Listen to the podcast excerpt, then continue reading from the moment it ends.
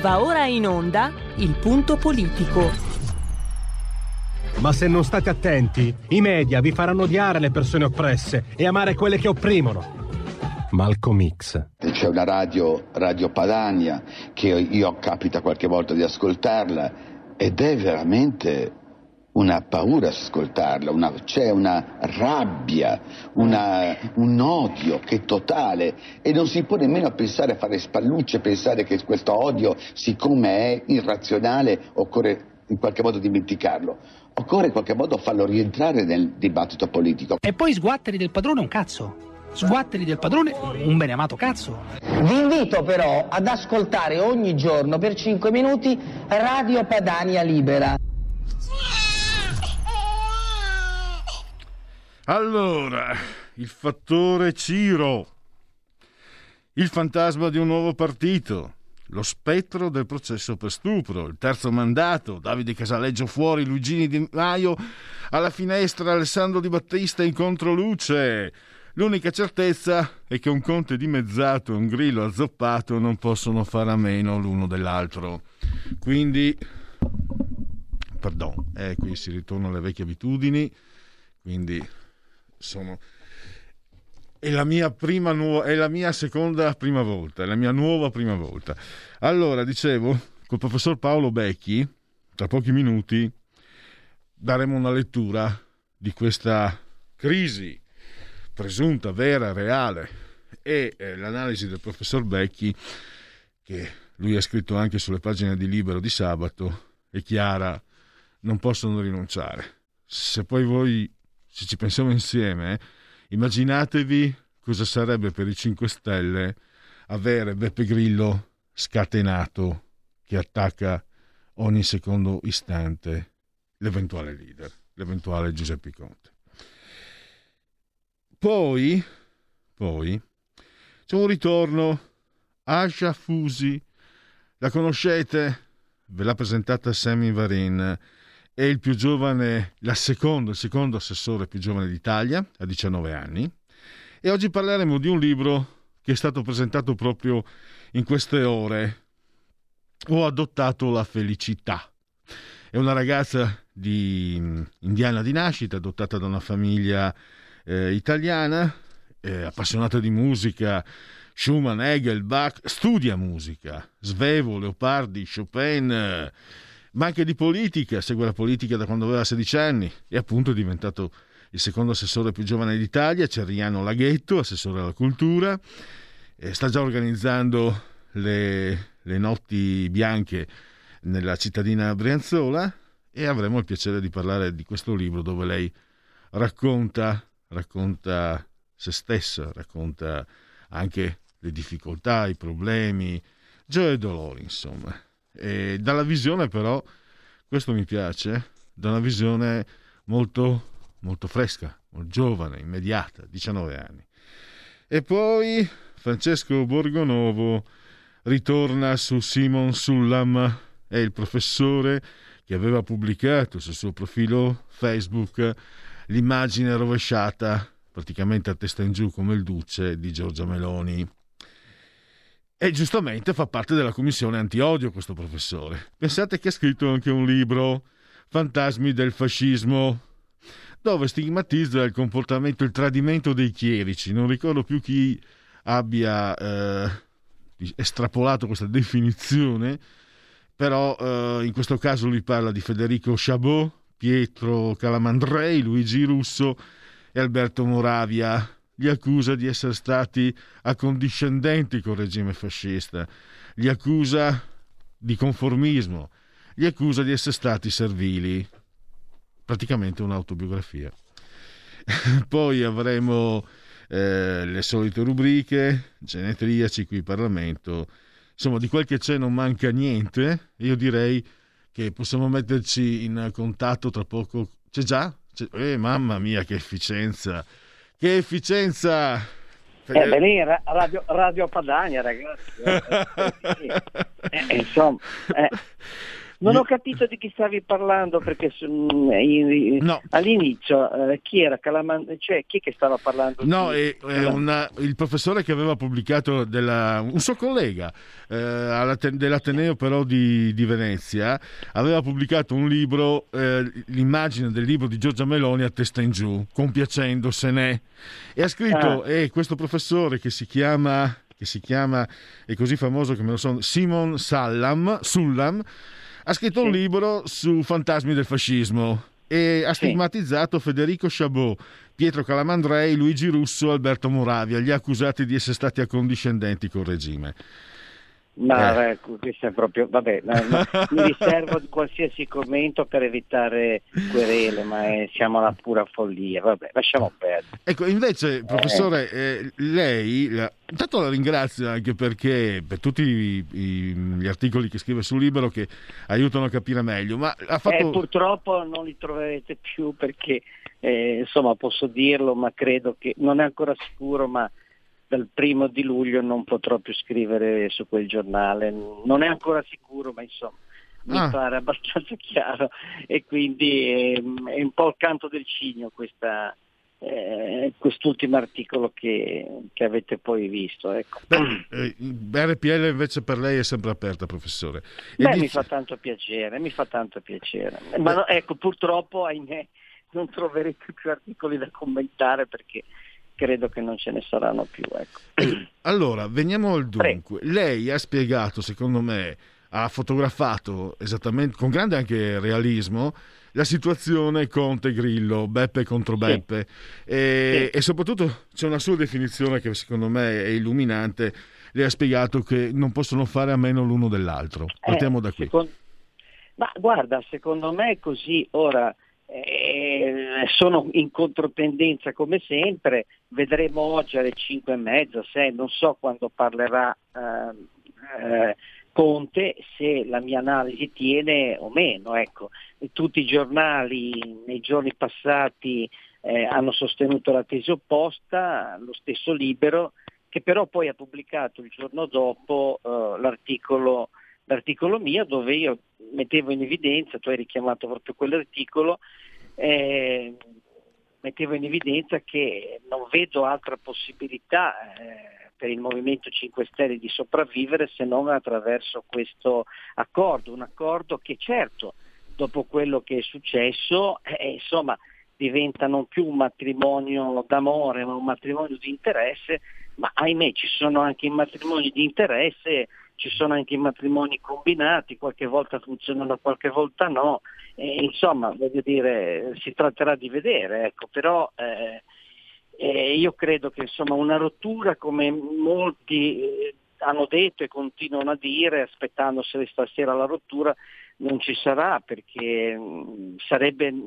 cioè, Conte da solo dove va? Sì, adesso è un grande ha un grande credito, no? però ricordiamo quello che era successo con Monti, anche Monti aveva grande credito e ha preso anche un sacco di voti e poi come è andata a finire? Eh, sciolta civica, come si chiamava, non mi ricordo, scelta, no, scelta, scelta, scelta civica. E, cioè, dove, che, che, fine ha fatto? Anche se alle elezioni si è presentato, aveva avuto anche un risultato discreto, sicuramente superiore a quello che potrebbe prendere da solo Conte, ma poi che fine ha fatto? Quindi io penso che, eh, tra l'altro queste cose qui di Monti, che io ho scritto da qualche parte, ho visto che poi Belpietro ha ripreso lo stesso esempio, vabbè, com- quindi vuol dire che è una cosa che è abbastanza, cioè ci, uno ci può arrivare, ecco, non è che ci voglia tanto. Eh, se ci sono arrivato io e soprattutto se ci è arrivato Belpietro penso che insomma e quindi credo che alla fine eh, ci sarà un uh, eh, ci sarà un accordo. Eh, eh, qual è stato l'equivoco? L'equivoco è stato Beppe gli dice, Beppe Grillo dice a quell'altro Beppe, gli dice guarda, eh, lo statuto sei tu un giurista, fallo tu. E lui l'ha preso alla lettera, si è messo lì con il gruppo di Alpa, che ne so io, hanno fatto un bellissimo, non lo so, nello studio di Alpa, penso che l'avranno fatto lì, non, non sono informato al riguardo, però insomma senza avvisare neanche gli avvocati di Grillo, il nipote di Grillo che è un avvocato, quello che aveva fatto il primo statuto, il non statuto, tutte queste cose qui, e ne ha fatto uno dove praticamente Grillo non contava più una mazza. A questo punto ovviamente Grillo si è risentito ed è nato tutto quello che è nato, ma se dovessero, è facile mettersi d'accordo, basta nello statuto mettere il ruolo del garante così come era precedente, nel precedente statuto e la, la, la, situazione si risolve, insomma, credo che si andrà in questa direzione, però ripeto, è una mia supposizione che capisco è contro tutta la corrente, ma vedremo tra poche ore Professore, ragione. Prego. Non è stato un po' grossolano anche cercare di o ingenuo, non lo so, eh, da sprovveduti cercare di accantonare Beppe Grillo, anche perché le chiedo quanto può essere Sì. dannoso, nocivo, pericoloso Beppe Grillo che attacca dall'esterno i 5 Stelle. Sarebbe un Ma- peso che i 5 Stelle non potrebbero sostenere, secondo me. Anzi, lo chiedo a lei. No, appunto, ma no, non è neanche ipotizzabile, sarebbe eh, un movimento C- 5 Stelle con un'opposizione Grillo non ha proprio alcun significato, cioè in ogni caso sarebbe Conte ad andarsene, il movimento resterebbe nelle mani di, di- di- di Grillo, questo mi sembra abbastanza evidente, ma, non, eh, eh, ma che cosa avrebbe? Resterebbe con un pugno di mosche e quindi credo che alla fine l'accordo ci sarà, eh, è, inevitabile perché, perché Grillo eh, non può tirare la corda fino al punto di romperla perché, perché non ha alternative. Uno dice, eh vabbè, ma ci può mettere un altro al posto di Conte. E chi che ci può mettere? Di nuovo Di Maio. Ma dai, non è sostenibile una cosa del genere.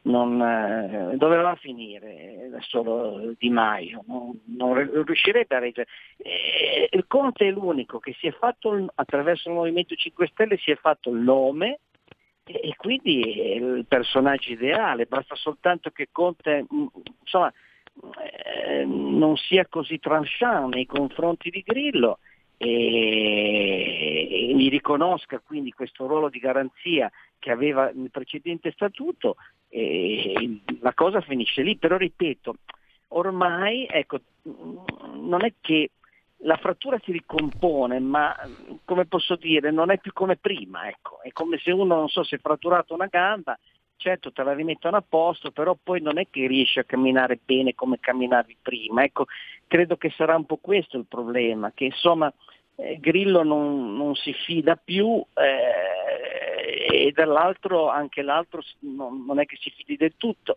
Quindi insomma, eh, ripeto, è una questione solo di reciproco interesse quello che porterà a quello che io ritengo ne- nelle prossime ore sarà chiarito un, un accordo ecco, tra eh, Grillo Eh, e... Lo scrive anche lei, Conte. poi professore, lo scrive anche lei, c'è il fattore per Grillo, c'è il fattore Ciro, il figlio che sarà Eh, sicuramente... sì, eh, quello, eh, quello è una mia idea, posso anche sbagliare, però voglio dire, il fatto, eh, Grillo si è messo, eh, si è messo in questa situazione, mm, eh, cioè, è stato zitto per un sacco di tempo, poi sappiamo come ha reagito in maniera insomma, grossolana, se vogliamo anche eh, controproducente no? nei confronti del difendendo il figlio contro quello che insomma eh, sembrerebbe, ecco, non lo so, eh, saranno i, i giudici a deciderlo poi, eh, un presunto stupro o qualcosa del genere, insomma, ecco, da parte del figlio. E, e quindi voglio dire, difenderlo in quella situazione, addirittura quasi attaccando la, la- la vittima in questo caso, insomma, è una cosa che agli italiani non è piaciuta. Ecco. Quindi secondo me Grillo farebbe anche bene far, negli interessi del movimento, come posso dire, eh, a rimanere come garante ma farsi sentire il meno possibile, perché lui sì che non ha più consenso. Cioè, paradossalmente la situazione attuale è che Conte go- gode di un buon consenso nella società civile, nell'opinione pubblica italiana, ma Grillo non gode più di alcun consenso. Eh, E quindi cioè, in realtà lui tenta ancora di rilanciarsi e dire ma io conto qualcosa in politica, chissà, forse perché può essere sempre eh, far capire che insomma lui ha un determinato peso, ecco.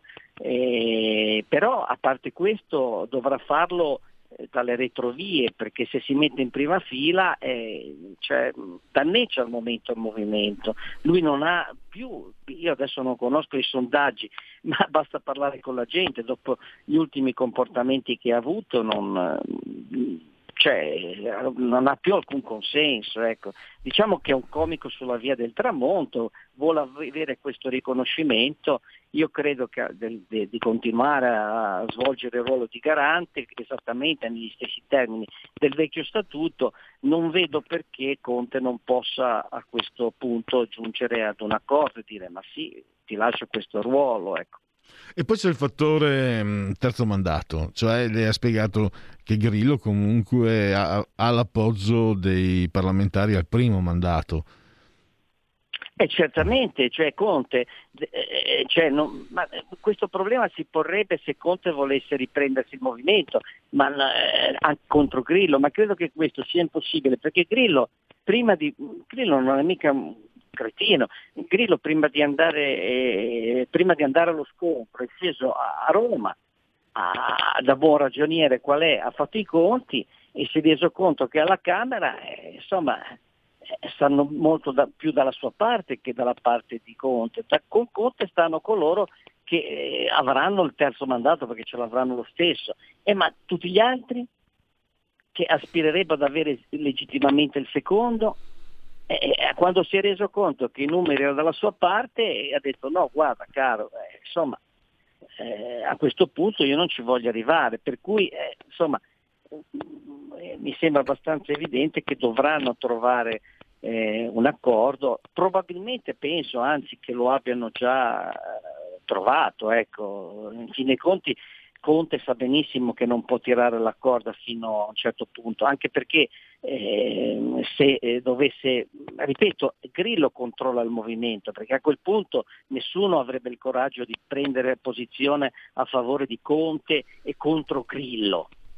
Eh, a questo punto eh, Conte sarebbe costretto a farsi eh, un suo partitino, ecco, ma eh, se ci pensava prima di tutto questo casino, magari potrebbe anche aver avuto, aver, eh, potrebbe anche, eh, potrebbe essere stato, sarebbe potuta essere anche una buona idea questo, prima, ma adesso no. Te li immagini di fronte all'opinione pubblica? Ma come? Hai lavorato sei o sette mesi sul nuovo statuto, sei stato lì, eccetera, e, e, e alla fine che cosa hai prodotto che te ne sei andato? Eh, eh la credibilità come uomo politico sarebbe persa, sarebbe completamente venuta meno. A quel punto credo che effettivamente nell'interesse di entrambi eh, sia necessario trovare un accordo. Ecco, ecco perché eh, sono, eh, sono, convinto che, che, andrà a finire così. Ovviamente mi posso sbagliare, ecco. Certo, mi eh, posso sbagliare. Il fatto che... Oh, un'ultima una riflessione Prego. che vorrei fare, che nessuno ha fatto, è che Attenzione perché sul quadro politico complessivo, eh beh, questo ha delle implicazioni notevoli. Perché? Perché se resta il Movimento 5 Stelle sotto la guida di Conte, con la garanzia di, di, di, di Beppe Grillo, eh beh, e allora il quadro politico eh, si stabilizza all'interno del centro, cosiddetto centro-sinistro, usiamo queste categorie eh, per comodo, no? si, si, stabilizza perché avremo un PD maggioranza e una forte eh, diciamo, componente minoritaria di questa alleanza, eh, ecologista, un po' più di sinistra, chiamala come vuoi, guidata dal Movimento 5 Stelle. Quindi il PD non potrebbe crescere più di tanto e, e, il Movimento 5 Stelle si assesterebbe su quelle che sono le percentuali attuali, il 15% giù di lì, penso e lo vedremo comunque a ottobre mm, per farsi una prima idea sulle comunali e sulle amministrative, anche se col Movimento 5 Stelle non ha, questo non, non produce mai un risultato molto, molto preciso, ecco. non bisogna lasciarsi ingannare da questo. E se invece, se invece dovesse succedere che eh, questo progetto non riesce e quindi il Movimento 5 Stelle di fatto fallisce perché a questo punto eh, eh, non, non, esisterebbe più, eh, avrebbe una componente estremamente minoritaria e tutto questo 15% dove va a finire? Ma ah, è chiaro, il 15%, mettiamo il 15% o il 10%, questo 10% dove va a finire? Tenendo presente che un 5% di duri e puri magari resterebbe con, eh, con Beppe Grillo, eh, va a finire tutto nel PD e quindi si avrebbe una, un PD che diventerebbe sicuramente a questo punto, stando alle attuali numeri, eh, il primo partito in Italia. Questo eh, tendenzialmente eh, sarebbe, sarebbe, abbastanza chiaro perché il flusso di voti e di consenso che eh, è su, eh, su, su, coso, su, eh, su Conte no? si sposterebbe tutto sul PD. Ecco. Certamente. Un'ultima mm, considerazione. Come esce eh, non tanto la figura di Conte, ma il ruolo? A me da fuori, professore, e lei è stato uno dei fondatori, quindi mi può davvero aiutare, dall'idea che sia entrato in contraddizione il movimento nei, nel momento in cui si è rivolto a Giuseppe Conte, che è una sorta di papa straniero. Non, non fa parte della classe dirigente, ammesso che ci sia una mm. costituente parte dirigente eh, all'interno dei 5 Stelle eh, questo mi sembra sia un po' una contraddizione, se non un fallimento, di quelle che erano le premesse. Ma, eh, guarda, io non sono stato tra i fondatori, io ho avuto per, un, per due anni circa, dal 2013 alla fine del 2015, un rapporto molto stretto con Gianroberto Casaleggio e in effetti alcune scelte importanti allora, insomma, ho partecipato a queste scelte importanti, però al di là di, di, del passato, ormai questo movimento non ha niente a che fare con quello delle origini, questo mi sembra evidente. E, e l'accordo che c'è stato con il PD dopo la, dopo la fine dell'esperienza giallo-verde è stato voluto da Grillo, eh, ma questo non, non, è, non, sarebbe stato mai accettato se fosse stato ancora in vita da... Um, da Gian Roberto Casaleggio, l'accordo con il PD. L'accordo del PD è, non, è insostenibile per un uh, grillino della prima ora e se pensi che adesso sono finiti al governo con Forza Italia ti, ti rendi conto che il, il, che il, Movimento 5 Stelle è, praticamente è, è, come una donna di facili costumi che in fin dei conti l'ha data a tutti tranne che, che alla Giorgia, insomma. Ecco. Mi sembra una metafora. Beh, in estate va bene, va benissimo. Professore, eh, sì. per il momento eh, chiudiamo questo collegamento, questa intervista, sì. ma lei lo sa, i microfoni di RPL per lei sono sempre spalancati, quindi a, a risentirci al più presto. E grazie ancora va davvero. Bene. Grazie, ciao, buon pomeriggio. Ciao, ciao, ciao. Allora, andiamo a scoprire questo, questo nuovo stato. Allora, scusa, sono in difficoltà, sì, sono in difficoltà perché è una sorta di, di esordio. Allora, cosa fai quando sei in difficoltà? Mi hanno insegnato quando ero piccolo come giornalista, non che sia grande adesso. Vai sempre su Dagospia. Allora, eh, Chuck, Giovanni Veronesi, Graffiti, David Bowie, una delle ah, delle persone più antipatiche mai conosciute. Guarda che bello, è quando, quando tu prendi uno e dici ma come fa quello lì a essere così tanto, e non dico la parola, e poi scopri, senza sapere chi è, e poi scopri che um, è un antileghista, eccetera, cioè praticamente ce l'ha con i colori della maglia che indossi tu, è bello avere quei colori della maglia, devo dire la verità anche se non parlo di maglia in questo momento perché mi sono autosospeso eh, da quella, dalla benemata. Allora, non voleva parlare con nessuno. Quando si incontrava il trucco con Pierazzoni, ho diretto De Niro e quando gli scrivo, ah, tanto questo è il fratello, quindi ancora peggio dello scrittore. scrittore. Dall'etame nascono i fiori. Io metterei una multa, ma da anni che lo dico io. Io che compravo i dischi in vinile quando beh, voi non eravate neanche nati e non li comprava nessuno di De André.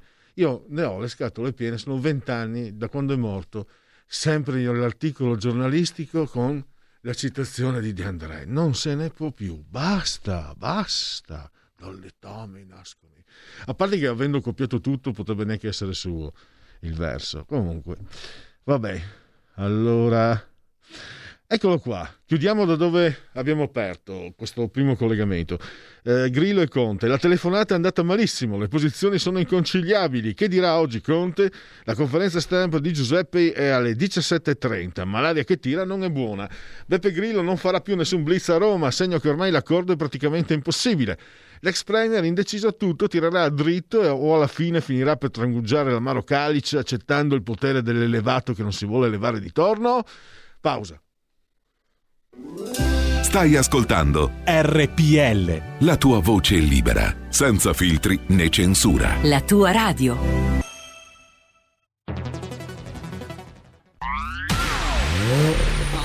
Auto nuova fiammante col suono nuovo È il DAB Plus che si sente a tuono La provi e senti subito com'è che va DAB Plus la tua radio migliorerà Digital Radio, il suono perfetto. DAB Plus. Anche RPL, la tua radio, è in Digital Radio. Porta con te ovunque RPL la tua radio. Scarica l'applicazione per smartphone o tablet dal tuo store o dal sito radiorpl.it. Cosa aspetti?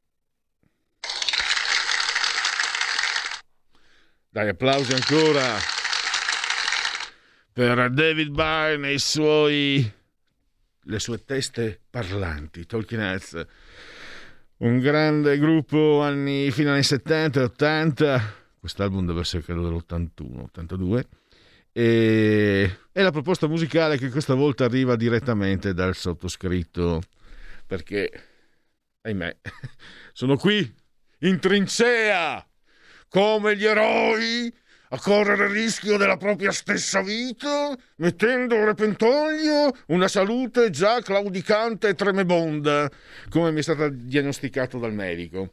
Allora, RPL, la vostra voce, la vostra radio, andiamo oltre le scemenze perché tra poco invece, pensate alla mia età, sono un, veramente un cattivo esempio per i giovani, perché tra poco invece avremo un ospite molto molto importante. Vedo, ecco qua, tra l'altro mettiamo subito, mettiamo in condivisione la copertina di un libro che si intitola Ho adottato la felicità. Ascia Fusi. L'avremo tra tre minuti, l'ho detto. E qui, e, qui, e qui siamo a Milano. Pensate che, sì, l'ho già detto altre volte, ormai sono diventato puntuale anch'io, robe pazzesche, incredibili. Mi hanno fatto diventare puntuali in milanese, sono robe una volta buttavo anche le cartacce per terra, mamma mia. Dopo, lì è bastato tre mesi in Brianza. Tu dopo, quando, prendi una, quando hai una cartaccia, cioè proprio se sei nel deserto del Sahara, fai 500 km sotto il sole per cercare un cestino. Perché a Milano niente, ti, ti, ti condizionano. Allora, andiamo.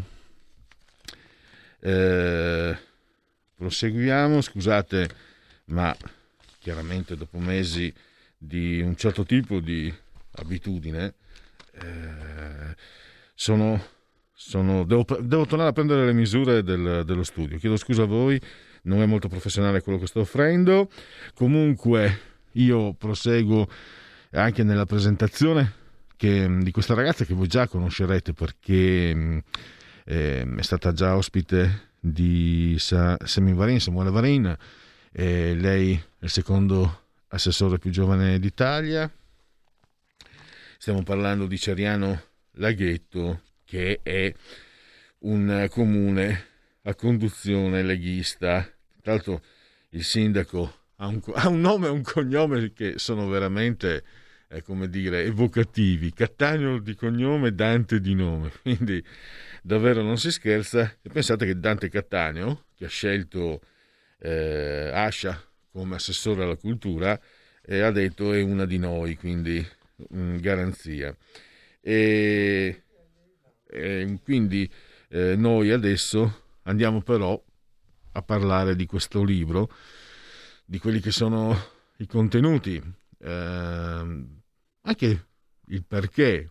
Ormai capita, eh, noi abbiamo al venerdì la rubrica fissa, abbiamo anche più volte, spesse, spesse volte, più volte ospiti eh, scrittori, autori di libri e incuriosisce anche il percorso, la scelta, l'obiettivo, perché no, anche il lettore immaginario. Nei laboratori di scrittura creativa ti insegnano, ma è un insegnamento eh, vano, eh? però ti insegnano ad avere un lettore immaginario. Quando, quando ti eserciti nello scrivere, immaginati chi ti legge. Questo provano a insegnarti. Però è vero, credo, per chi scrive, darsi, porgersi delle domande su cui poi ti legge.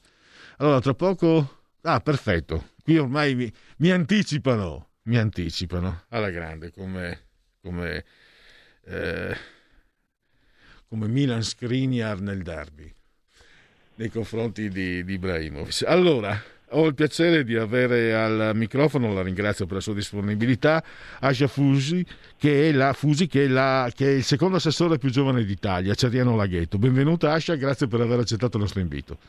Ciao, grazie a te, ciao. Allora, tu sei già stata presentata tempo fa da, da, da Semivarin, comunque magari riprendiamo, ripercorriamo, ma adesso parliamo di un libro che ho letto, è stato presentato ieri l'altro, quindi è freschissimo di stampa, stai ancora, lo stai ancora diciamo, presentando nelle librerie, ho adottato la felicità. India nel sangue, esatto. Italia nel cuore, il sottotitolo, l'editore è Effetto Edizioni, se non sbaglio. E... Esatto. Se vi interessa che 14 euro lo trovate anche online, negli store online o nelle librerie. Parliamo di questo libro, anzi, parliamo di te. Credo, credo che parlare di te, parlare di questo libro sia un po' ci siano diverse diverse analogie, perché chiaramente dal titolo si seguisce che è un libro autobiografico. Esatto, esatto, sì, sì, infatti eh, la presentazione è stata ieri, quindi è freschissimo eh, parlo della mia adozione, parlo senza filtri perché purtroppo tante associazioni che si occupano di adozione la portano eh, come solo un grandissimo gesto d'amore. È anche quello, però purtroppo ci sono anche tante altre cose da affrontare. E quindi parlo del disagio di essere anche un figlio adottivo, della eh, incapacità di accettare che, di avere un passato e di non poterlo conoscere. Parlo anche di altre tematiche, di bullismo, disturbi alimentari, quindi un po' il mio trascorso e soprattutto invito il lettore, qualora ne avesse bisogno, a chiedere aiuto a degli specialisti. Questo è molto importante per me sottolinearlo, che senza gli specialisti non c'è amico o genitore che tenga. Eh, mm, partiamo dall'inizio. Quanti, quanti, anni avevi quando sei arrivata in Italia? Io sono arrivata in Italia che avevo quattro anni e mezzo e come leggerete poi dal libro eh, ho vissuto un trauma in India. Un trauma che di fatto nell'infanzia non, non si è mai manifestato in alcun modo. È una bambina felice. Poi però è arrivata l'adolescenza e con l'adolescenza sono arrivate anche un sacco di domande. E mm, con i genitori ho sempre avuto, con i genitori adottivi ho sempre avuto un grandissimo bel rapporto finché ero una bambina. Ma quando appunto sono insorte queste domande, chiaramente loro sono diventati i nemici numero uno. Io non accettavo che loro fossero miei, pensavo comunque di averne altri e che loro in un qualche modo eh, cercassero di sostituirsi delle figure che invece c'erano già, che non conoscevo ma c'erano già.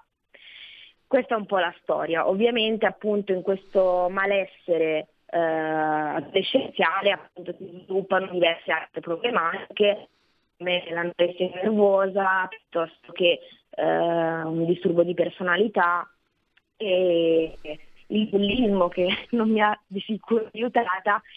E poi appunto si arriva, eh, dato che non è un giallo possiamo dire, si arriva a una fine eh, comunque piacevole, a un lieto fine, nel senso che comunque quell'adolescente cresce, si fa aiutare e riesce a trovare la pace e accettare comunque anche il passato, ma soprattutto apprezzare il presente. Ecco, una curiosità, Ascia. Eh, ti rivelo un segreto, eh, l'adolescenza per molti è stato un periodo orrendo. Io stesso dico, se mi regalassero dieci anni, quei dieci anni fossero dal decimo al ventesimo, gli, gli tornerei indietro perché non li voglio. Però, quello, però c'è questo, non tutti, beh sicuramente non io, non tutti hanno a 19 anni però la, la, questa capacità, permettimi di farti un grande complimento, la, questa grande capacità di parlare con serenità, ma anche con un certo distacco, anche con capacità analitica. Un tempo si usava il termine che a me non mi è mai piaciuto, ma penso che questo invece sia il caso e sia anche un buon uso, maturità. A 19 anni non, eh, non, non, normalmente non si ha questa capacità di parlare degli anni immediatamente eh, quelli appena trascorsi. Tanto più quando si hanno avuto magari se si hanno avuti dei problemi, eccetera di solito, per esempio, io, se posso dirti, no? Io, io magari tendevo adesso lo faccio meno, a piangermi addosso per esempio, eh, quanto mi piace piangermi addosso, e invece è una cosa sbagliatissima tra l'altro. Ma allora, intanto ti voglio correggere, ho 22 anni, ah, ho fatto assessore a 19 anni. E mm, in realtà questa capacità appunto di analisi è nata da una necessità, nel senso che comunque io volevo eh, in un qualche modo capire quello che mi stava succedendo e per capirlo ho deciso di studiare quelle che sono le etichette che mi avevano apposto, quindi l'anoressia nervosa piuttosto che le dinamiche del bullismo, eccetera. E da lì, appunto, attraverso proprio uno studio sono riuscita a individuare eh, le cause scatenanti, le possibili eccetera, ovviamente affiancata eh, da figure terapeutiche. E, ehm, e, ci sono anche altri aspetti no? nella tua nella tua vita che hanno un'importanza. La musica, ho letto, hai studiato, studi musica al conservatorio e mm, almeno questo mi risultava dell'ultima parte che avevo letto. E anche la politica.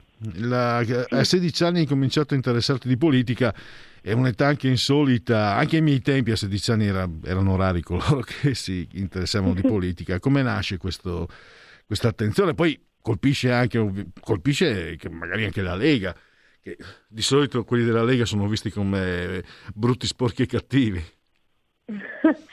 No, allora, intanto sì, ho studiato musica, adesso l'ho diciamo accantonata, però è sempre un grande tesoro che rimane con me.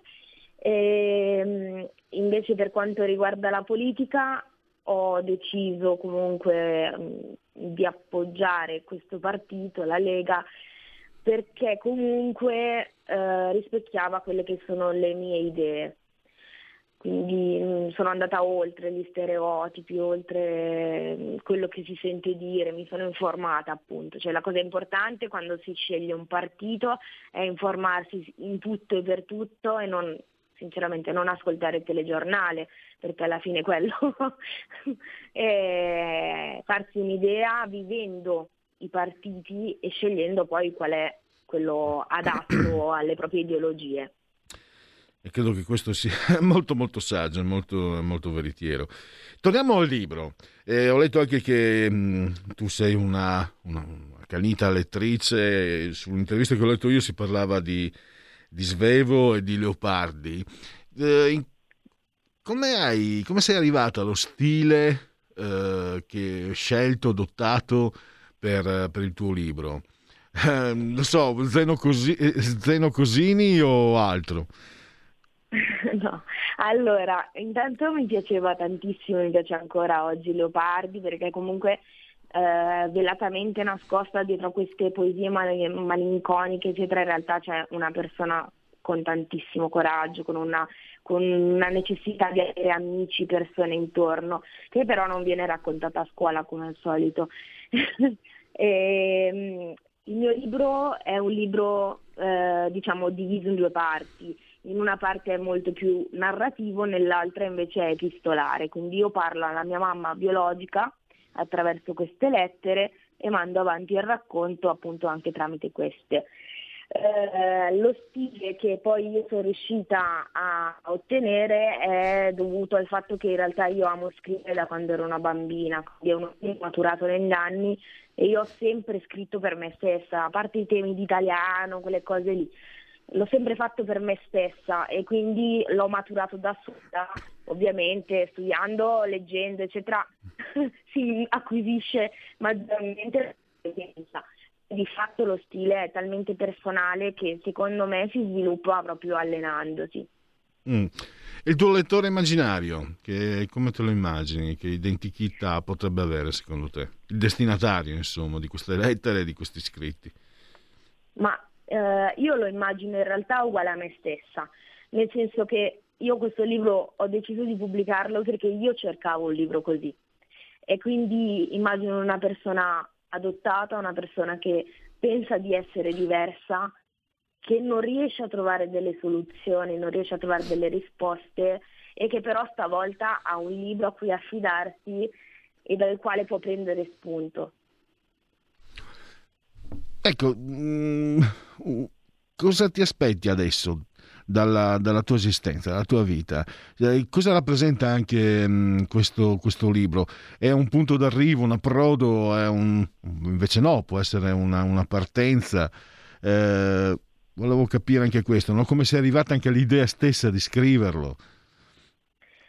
Appunto, eh, l'idea stessa è nata appunto da questo desiderio che io avrei voluto leggere un libro di questo tipo per sentirmi normale, tra virgolette, e purtroppo un libro così scritto da una persona adottata con questa forza, con questa, più che altro più che forza, senza filtri, eh, non c'era. E quindi il libro è nato così, dalla volontà di dire no, guardate, le cose stanno anche così, l'adozione è anche questo, quindi sappiatelo, questo è. E per me in realtà questo libro è stato fino ad oggi, dal 2016 quando ho iniziato a scriverlo, eh, un sogno. Quindi adesso si è realizzato, sembra incredibile, si è realizzato, però di fatto io continuerò sempre a scrivere perché è proprio una terapia per me scrivere, che poi diventi un libro, quella è una questione successiva, però io scriverò sempre, quindi sì, è un punto di arrivo dal punto di vista editoriale, eccetera, ma non è detto che un domani ne uscirà un altro, non lo so, perché io scrivo, poi si vedrà. Bene, poi eh, per allora per, per concludere io ho letto che a Ceriano Laghetto tu hai organizzato come assessore alla cultura anche la Notte Bianca. Ecco, com'è questa esperienza amministrativa e politica? Penso che indubbiamente ti responsabilizzi, ti maturi. Eh, come hai fatto da, a superare eh, tutto quello? Non è un, gran, non è un comune molto, molto, grande in termini numerici, Ceriano Laghetto, per carità, però la burocrazia ovunque è sempre un ostacolo. La burocrazia tende ad allontanare l'attenzione di chi magari prova a fare politica. Tu come hai superato tutto questo? Mm, io ho sempre diviso in realtà la politica dalla, dal mio ruolo, nel senso che io ero assessore alla cultura, il tempo libero per tutti i cittadini, quindi non ero perché ero della Lega.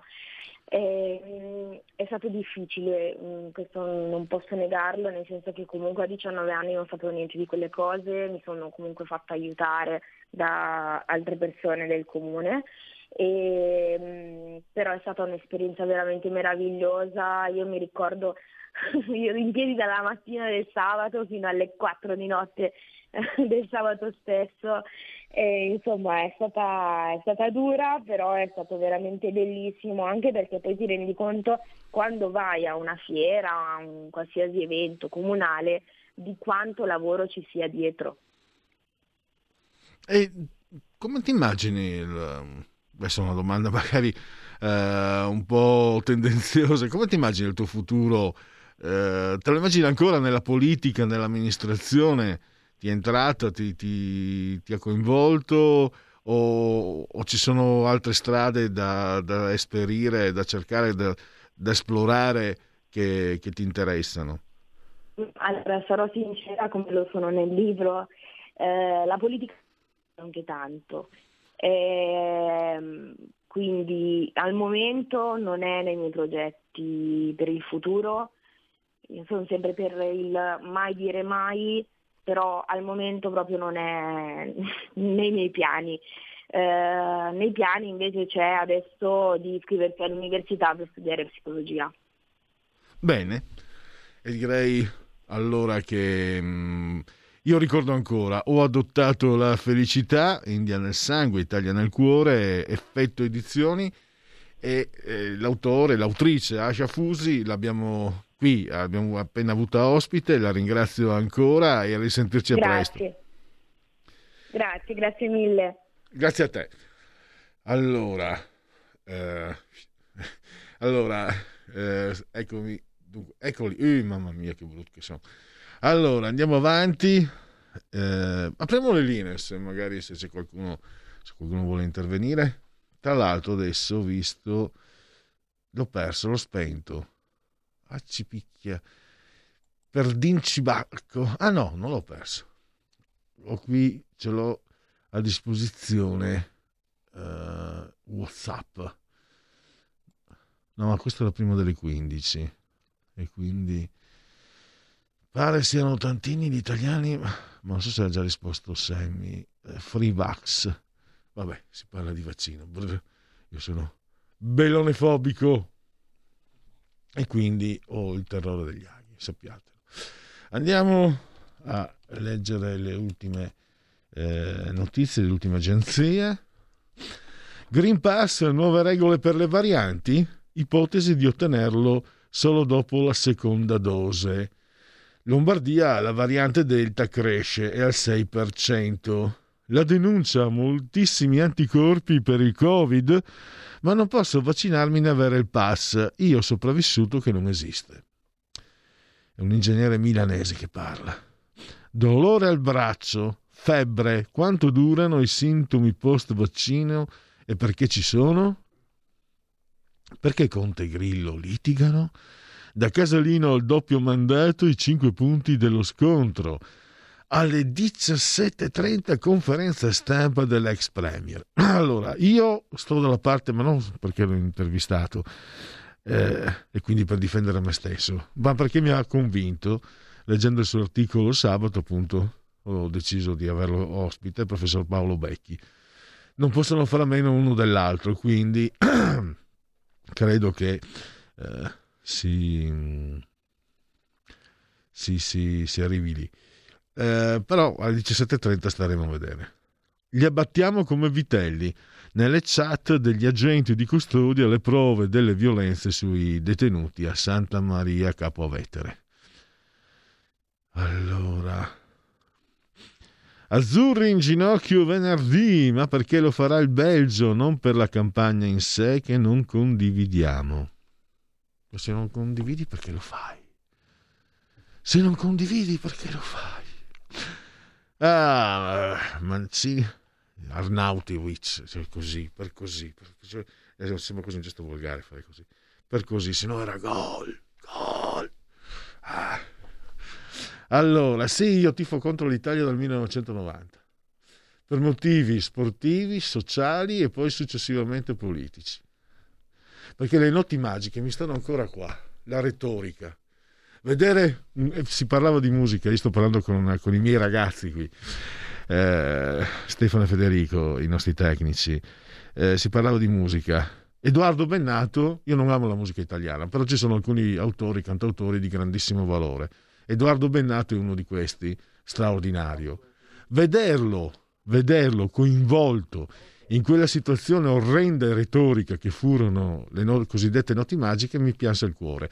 In più io sapevo anche questo, pur non leggendo e non facevo il giornalista all'epoca, molti muratori operai sono morti per costruire gli stadi d'Italia 90 ma se ne sono fregati a partire dai sindacati, tutti a baciare le terga a, a Luca Cordero di Montezemolo. E lì ho cominciato proprio a, ho cominciato ad avere, a detestare profondamente tutta la retorica che ha a che vedere con la nazionale italiana di calcio. Hola, pronto? Pronto, buongiorno. Io sono Angela da Novara. Buongiorno. Angela. Senta, buongiorno, senta signor Pellegrini, io ho appena sentito mezz'ora fa Beckis, no? Io lo conosco perché lo vedevo su BioBlue Beckis, no? lo, lo seguo e mi spiace che non può scrivere più su Libero, questo mi spiace. So che ha collaborato anche con Giuseppe Palma, un avvocato, insomma, ha scritto un libro assieme a lui. Sì. Però io ho telefonato a proposito dei sindaci, no? Sì. Che non si trovano. Io sa chi vedrei bene per Milano perché lo seguo già da diverso tempo, quando scriveva sulla Padagna, Gianluigi Paragone. Perché Gianluigi Paragone prima di tutto ha avuto coraggio eh, a staccarsi dalla poltrona e a uscire dai 5 Stelle e poi perché lui vuole uscire dall'Europa. Questa è una cosa che a me mi, mi allargherebbe il cuore mentre mi sta veramente antipatico uh, quello che voleva appoggiare Salvini, Gabriele, uh, Gabriele non mi ricordo il, cognome, Alberti, sì. No, perché uno che si fa fotografare con le mutande, onestamente, a me non, non piace. Poi è un volto vecchio, un volto vecchio. Però eh, Gianluigi Paragone vedo che se ne parla poco. Come mai? La saluto e buongiorno, signor Pellegrini, e buon lavoro. Grazie alla signora Angela. Siamo in chiusura. Tu, Paragone è candidato comunque, si candida per conto suo. E da comunicazione, da persona che bene o male lavora con... Sapete, ve lo dico, dal punto di vista della comunicazione, eh, è passato di moda l'uscire dall'Europa. Non ti si fila più nessuno. E questo è il punto. Primo perché lo si è, capi- si è capito al volo che non è praticabile. Arriva, arriva di tutto, se appena lo dici ti arriva di tutto e non hai neanche più i soldi per pagare gli statali.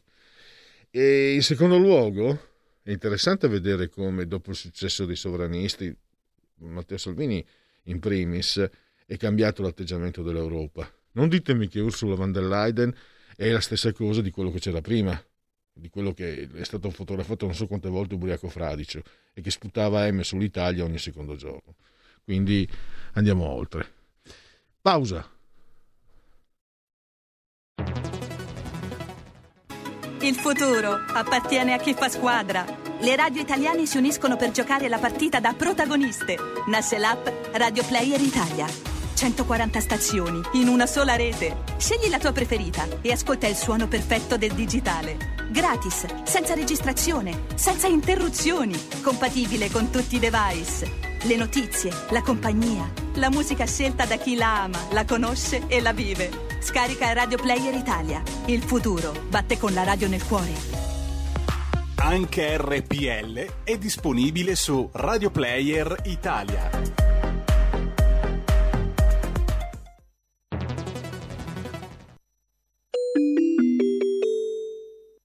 Due per mille alla Lega. Sostieni la Lega con la tua firma. Scrivi il codice D43 sulla tua dichiarazione dei redditi. Assegnare il tuo 2 per 1000 al codice D43, D43, D43 non costa nulla. Aiutaci ad aiutarti. Il tuo supporto è prezioso. Ricorda, D43 per il tuo 2 per 1000 alla Lega di Salvini. Stai ascoltando RPL. La tua voce libera, senza filtri né censura. La tua radio.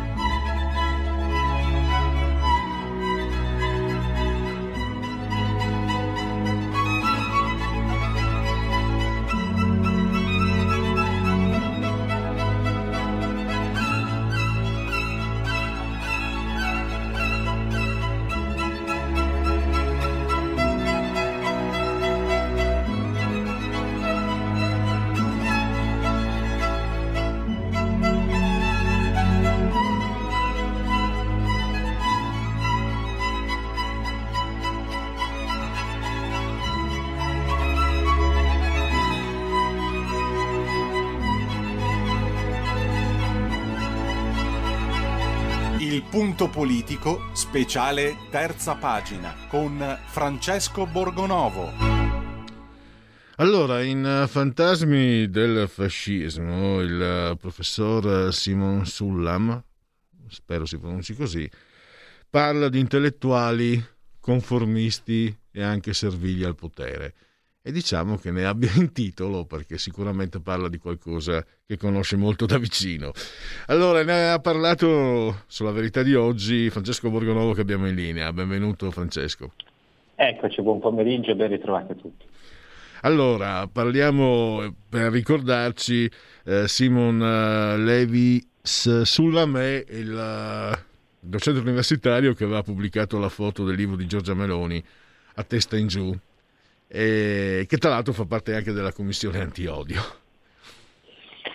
Eh, sì, personaggio singolare, no? eh, io ho notato questa cosa, no? la storia del, del, libro di Giorgia Meloni ehm, eh, a testa in giù, eh, insomma è diventata famosa, ne hanno parlato tutti, la cosa che mi ha colpito è una, cioè che questo signore non ha avuto apparentemente alcuna conseguenza, cioè non, ha, eh, non c'è stato alcun provvedimento della sua università, eh, fa ancora parte, che mi risulti, della commissione istituita dal ministro dell'istruzione Patrizio Bianchi che deve vigilare sui programmi di storia dell'università e evidentemente in questo paese è ammesso, è ammesso eh, fare, trattare così insomma, chi, chi non la pensa come, come vuole so, la correttezza politica o la vulgata progressista. Cioè, de, de, deduco che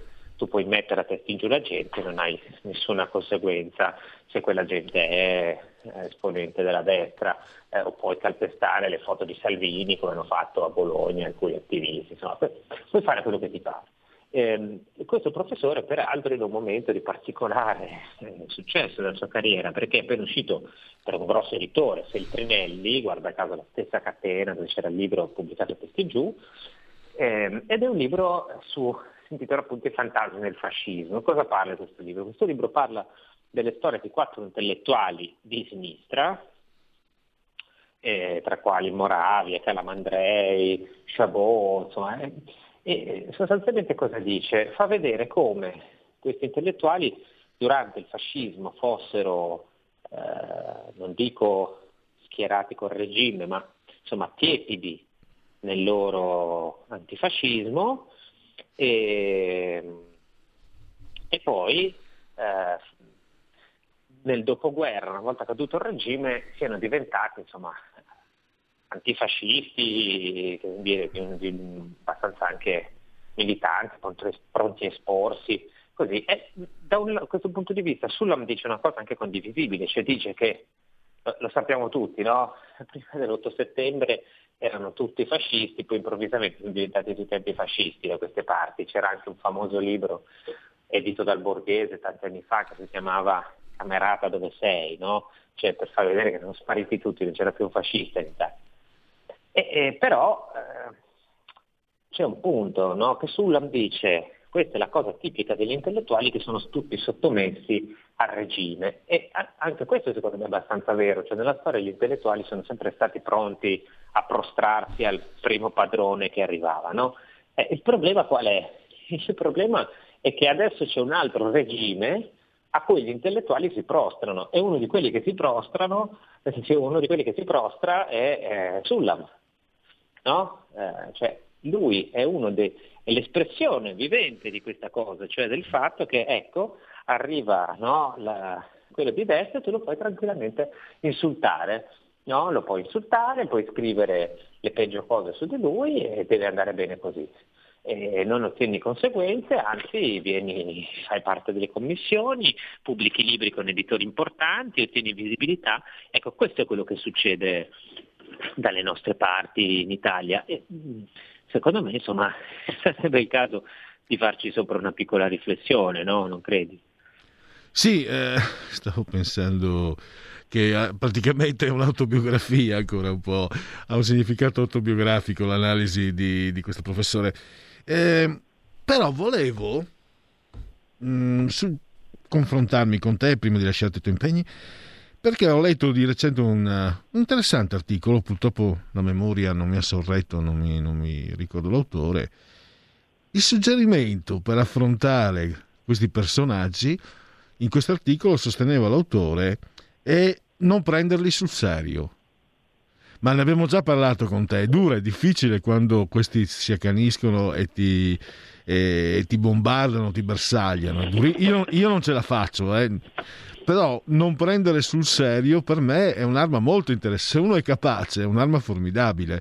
Può essere efficace, ne abbiamo, ne abbiamo già parlato, so che tu da questo punto di vista non, eh, non nutri fiducia che possa essere un antidoto per proteggersi da costoro.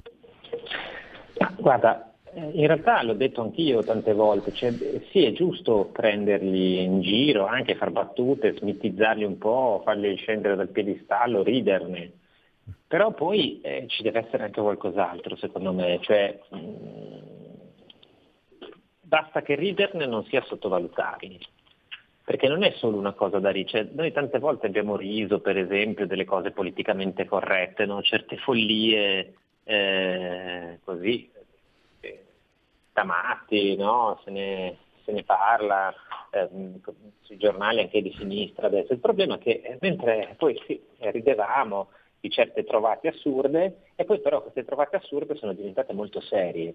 Cioè dall'altra parte ridono molto poco, no? eh, no, non, basta, non, basta, più soltanto eh, come dire, fare satira magari, no? fare questo genere di cose per cui alla fine appunto smitizzi un po' tutto e, e così.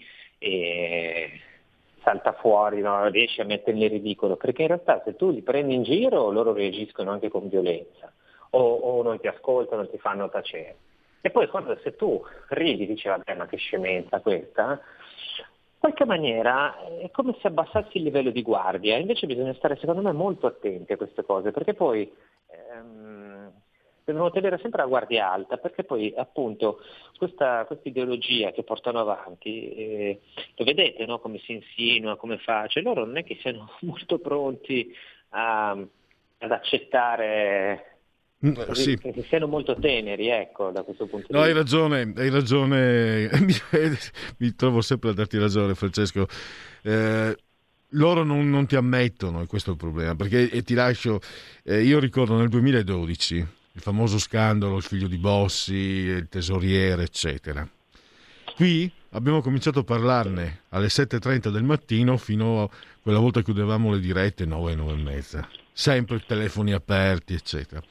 Un mio collega a un certo punto, dopo due o tre giorni, non ne poteva più e per ironia, per scelta sua ironica, mandò una rubrica di ricette gastronomiche. Il TG3 aprì dicendo mentre lo scandalo imperversa, Radio Padania manda trasmissioni sulle ricette gastronomiche. Cioè non ti concedevano nemmeno la grazia di, eh, di riconoscerti un po' di ironia, un po' di, di, voglia di prendere in giro. E quindi è un aneddoto così che... che sto, sto, parlando anni, oh, sto, parlando di nove anni, fa, ma non sono cambiati, forse anzi sono peggiorati e basta. Ma comunque... cioè, io de- devo dire che da questo punto, cioè da, da questa parte, diciamo, no? nel, mondo, nel, mondo, non progressista, c'è molta disponibilità c'è un po' no, di disincanto, anche di cinismo, di sapere che noi siamo, siamo i primi che scherzano no, sulle cose nostre, che ci prendiamo in giro, ci, siamo pronti all'ironia, ce ne sono battute. E poi però dall'altra parte, eh, che sono quelli che, che dall'altra parte rivendicano sempre la satira, la libertà di qui di là, e poi però quando li vai a toccare eh, non sono così tanto pronti a ridere, eh. Eh, sono anzi, eh, non solo ti prendono sul serio, ti querelano, ti denunciano, reagiscono con cattiveria e allora un po' di senso di superiorità, cioè dire vabbè ma questa, questi sono dei cretini, va bene, poi però bisogna sapere che questi influiscono comunque no? sul modo in cui poi la politica agisce, eh, cioè, queste scemenze qui, no? possiamo ridere del fatto che la nazionale italiana stia lì a dibattere se inginocchiarsi, non inginocchiarsi, ci inginocchiamo ma non sappiamo perché lo facciamo se li fanno gli altri. Cioè, questa è una cosa chiaramente grottesca, no? chiaramente grottesca, come quando si parla di, di, di, certe cose razziste che razziste non sono. No? Però se tu ti limiti a riderne poi dopo, eh, rischi secondo me di non, di non cogliere il fenomeno nella sua pericolosità. Ecco, tutto lì. Perfetto. Allora Francesco io ti ringrazio oggi doppia dose di Francesco Borgonovo e a risentirci a domani e grazie ancora ovviamente. Grazie, grazie a te Luigi, grazie a tutti, a domani. Allora io direi che sì, dai partiamo con se sono pronte le sigle del no, la sigla dei genetriaci. La verità è che sono cattivo, ma questo cambierà.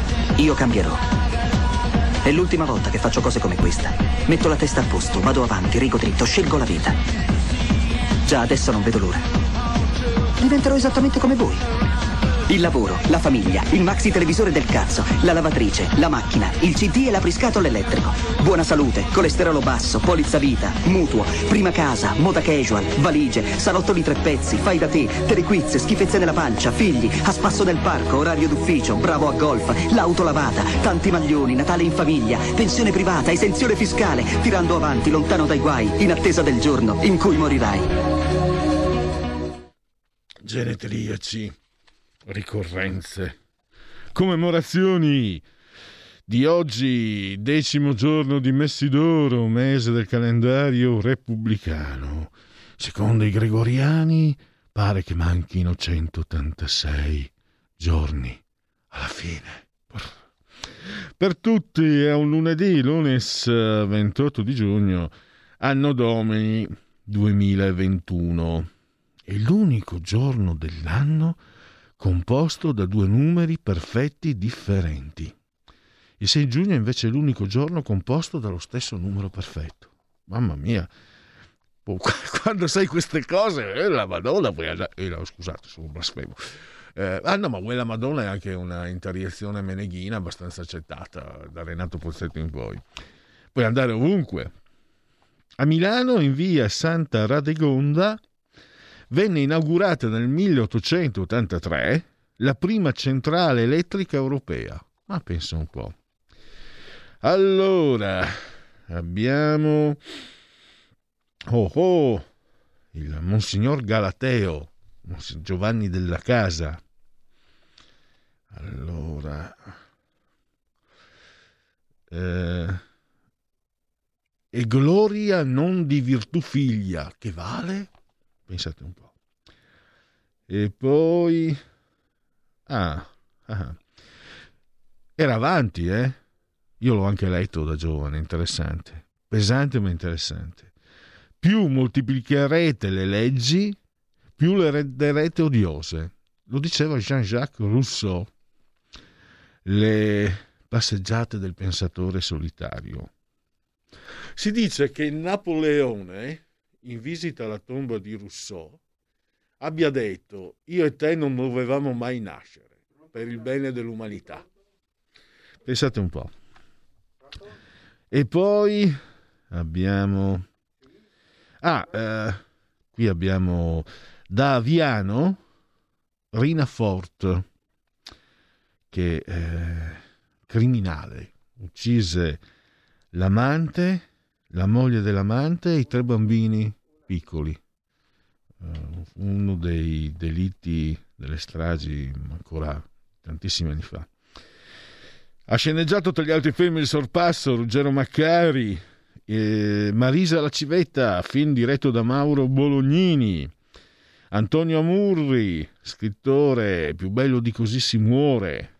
Poi abbiamo eh, Melvin Kaminsky, Mel Brooks, che ha vinto ha avuto tre nomination un Oscar. Un Oscar per la sceneggiatura originale di uno dei suoi primi film.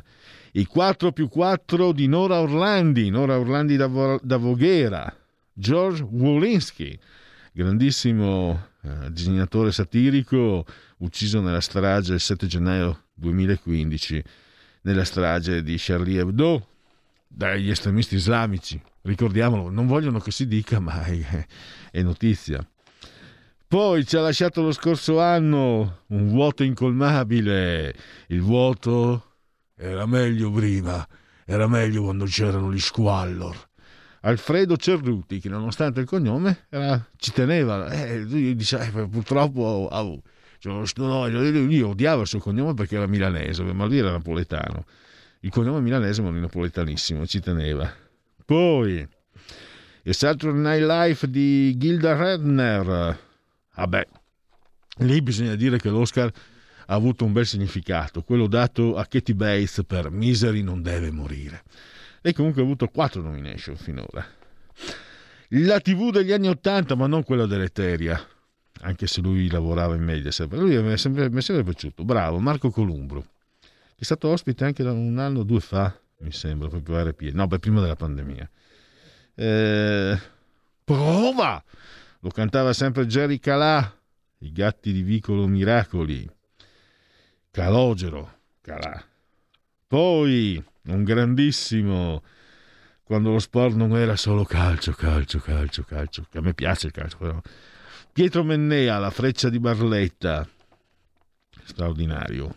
Poi promise lo strip, promise non mantenne, pazienza. Le vogliamo bene lo stesso anche se di sinistra, meno bene quando qualcuno l'aveva paragonata a Anna Magnani da fucilare chi è stato, ma lei no, lei ci ha sempre tenuto a stare insomma, al suo posto, ha saputo sempre eh, stare, diciamo, essere una subretta, attrice di cose così. Sabrina Ferilli, dai. Poi abbiamo John Cusack, che secondo, secondo molti critici americani eh, è troppo trascurato dalla critica perché non ha avuto ancora una sola nomination. Esordì con Class c'era Jacqueline Bisset. Ah, mamma mia. Poi è stato il moroso di Carla Bruni, Fabien Barthet, portiere, siamo nel calcio, campione del mondo 98 ed Europa 2000. Poi abbiamo John Elon Musk, mamma mia. Ricordatevi PayPal, è lui se non sbaglio che ha detto eh, no, lui ha detto se un prodotto ha bisogno di un manuale per funzionare vuol dire che è rotto. Vabbè. L'abbiamo capito. E poi Kevin De Bruyne, calciatore belga, che purtroppo forse venerdì non gioca, caspita, adesso che ci penso, ero tutto contento perché questo è fortissimo. Questo castagnava, castagnava, ma invece pare se è rotto del Manchester City. E beh, chiudiamo. Chiudiamo con un nome, secondo me, stratosferico. Non so mai, io sono sempre. Di, di, di certo so solo che si tratta sempre di, di, sangue ligure. Anche se è brutto parlare così, sembra un po' razzistico. Sono indeciso. Perché a dire la verità, poi c'è Gadda. Io ho una passionaccia per Gadda e poi Montale, Montale siamo nella poesia. E allora facciamo il tris. Sangue, eh, sangue ligure, ma eh, siciliano a tutti gli effetti, Luigi Pirandello, che, ritornando all'argomento trattato con Francesco Borgonovo, eh, è stato, mh, mm, diciamo, un po'... ha vinto il Nobel, ha scritto cose pazzesche, inimmaginabili, fantastiche ma è stato un po' trascurato dalla critica proprio perché non abiurò al fascismo. Credo anzi abbia fatto anche la tessera fascista e quindi non gliel'hanno perdonata, anche se poi lui è morto nel 1936, eccetera. Non... Ma in realtà bisogna essere testoni. Eh. Bisogna essere testoni. Non sto dicendo ignoranti, testoni, perché innanzitutto se tu conosci l'opera pirandelliana, introspezione pura, introspezione allo stato puro. Se tu pensi che gli avvenimenti... Ah, problemi anche con la moglie, che era, mm, se non sbaglio, andò a studiare in Germania ehm, perché la moglie aveva forti problemi di salute mentale. E vedi che si riverbera questa tragedia familiare anche nel suo, nella sua narrazione, nel suo operato. E quindi pensare che per eh, un uomo del genere avesse in qualche modo eh, rilevanza l'evento mondano, cioè di questa terra, intendo dire, vuol dire che non hai capito niente e che sarebbe meglio che tu non ci sia neanche sulla Terra, perché sei solo pericoloso e fastidioso se la pensi così. Però pare che loro siano la maggior parte, siano la maggioranza, pazienza. Facciamocene una ragione. Ha scritto confidarsi con qualcuno, questo sì che è veramente da pazzi. E tu vai a piluccare sul fascismo meno di Pirandello. Tu, intellettuale sinistrorso. Vabbè. Certo che è un po' da infelici vivere così. Allora, adesso sapete cosa c'è? Sapete che c'è, vediamo se ci sono... Ah, ecco qua, ci sono messaggi. Eh, mi raccomando, stasera la barca di San Piero. E che mi, mi non so, cioè, eh, sono colto... Io sapete che ho i riflessi tardi, quindi eh, la barca di San Piero mi sfugge, chiedo scusa. Allora, vediamo se è pronta. Allora, la sigla è sicuramente pronta, ma non sono pronto io. La sigla di Segui la Lega, quindi eh, vediamo se riesco a essere pronto. Eh, non si apre. Ecco qua. Però aspetta, eh, fammi mettere... Eh, perché uno degli svantaggi, dei tantissimi svantaggi nel non lavorare con il proprio materiale, è quello di doverselo. Ecco qua, possiamo partire con la sigla Segui la Lega. Segui la Lega è una trasmissione realizzata in convenzione con La Lega per Salvini Premier. Legaonline.it, scritto legaonline.it. Chi sbaglia paga, ci metto la firma, processi veloci, stop correnti, trasparenza, equità per tutti, stop casi Palamara, certezza della pena. Si parla di referendum della giustizia. Dal 2 luglio firma anche tu in piazza e in municipio. I sei punti del referendum. Elezioni del CSM, responsabilità diretta dei magistrati, equa valutazione dei magistrati, separazione delle carriere dei magistrati, limiti agli abusi della custodia cautelare e abolizione del decreto Severino. E lo sapete, potete anche iscrivervi. Entrate in questo link, appunto legaonline.it, 10 euro pagabili tramite PayPal, quello di Elon Musk che citavo prima, e senza neanche esserci, esservi iscritti. E poi vi verrà, ah, codice fiscale, i dati, vi verrà recapitata alla Magione per via postale la tessera Lega Salvini Premier.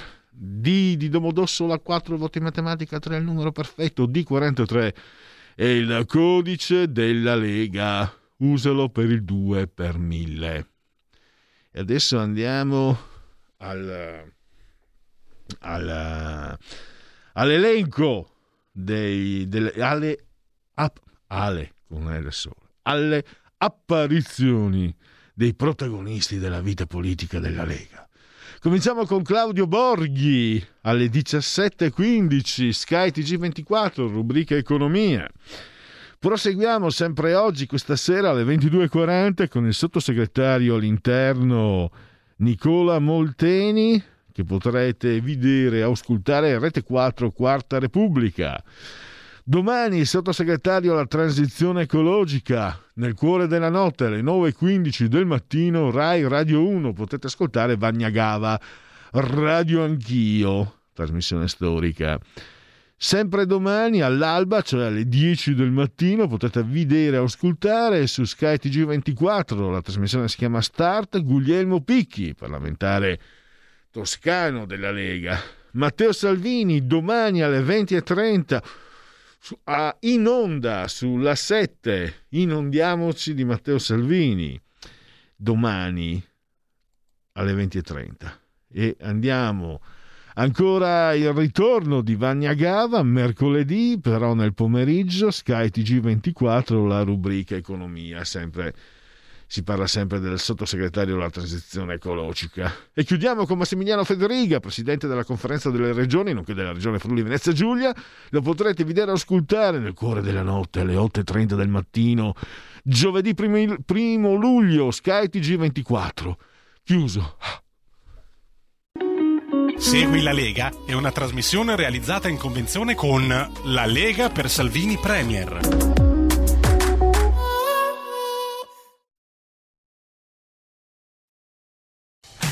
Porta con te ovunque RPL la tua radio. Scarica l'applicazione per smartphone o tablet dal tuo store o dal sito radiorpl.it. Cosa aspetti?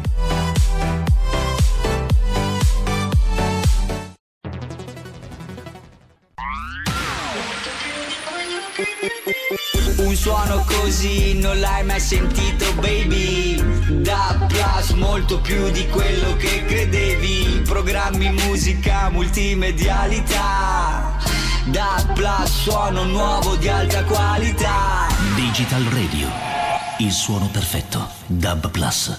Anche RPL, la tua radio, è in Digital Radio. Stai ascoltando RPL. La tua voce libera, senza filtri né censura. La tua radio.